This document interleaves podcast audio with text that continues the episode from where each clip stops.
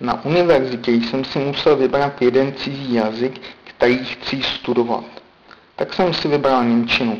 Přeci jen Němčinu už jsem měl předtím 10 let, takže jsem ji přeci jen ovládal lépe než angličtinu, ze které jsem měl jen opravdu základní základy. Jelikož jsem studoval na Technické univerzitě, nebyl tam kladen důraz na jazyk, ale spíše na technické předměty. Proto jsem tam měl jen jeden cizí jazyk, Němčinu, a to jen po dobu jednoho roku.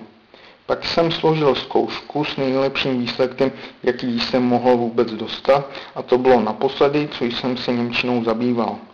Moje vždy dobré výsledky při učení se Němčiny byly celkem zbytečné. Zajímal jsem se více o angličtinu.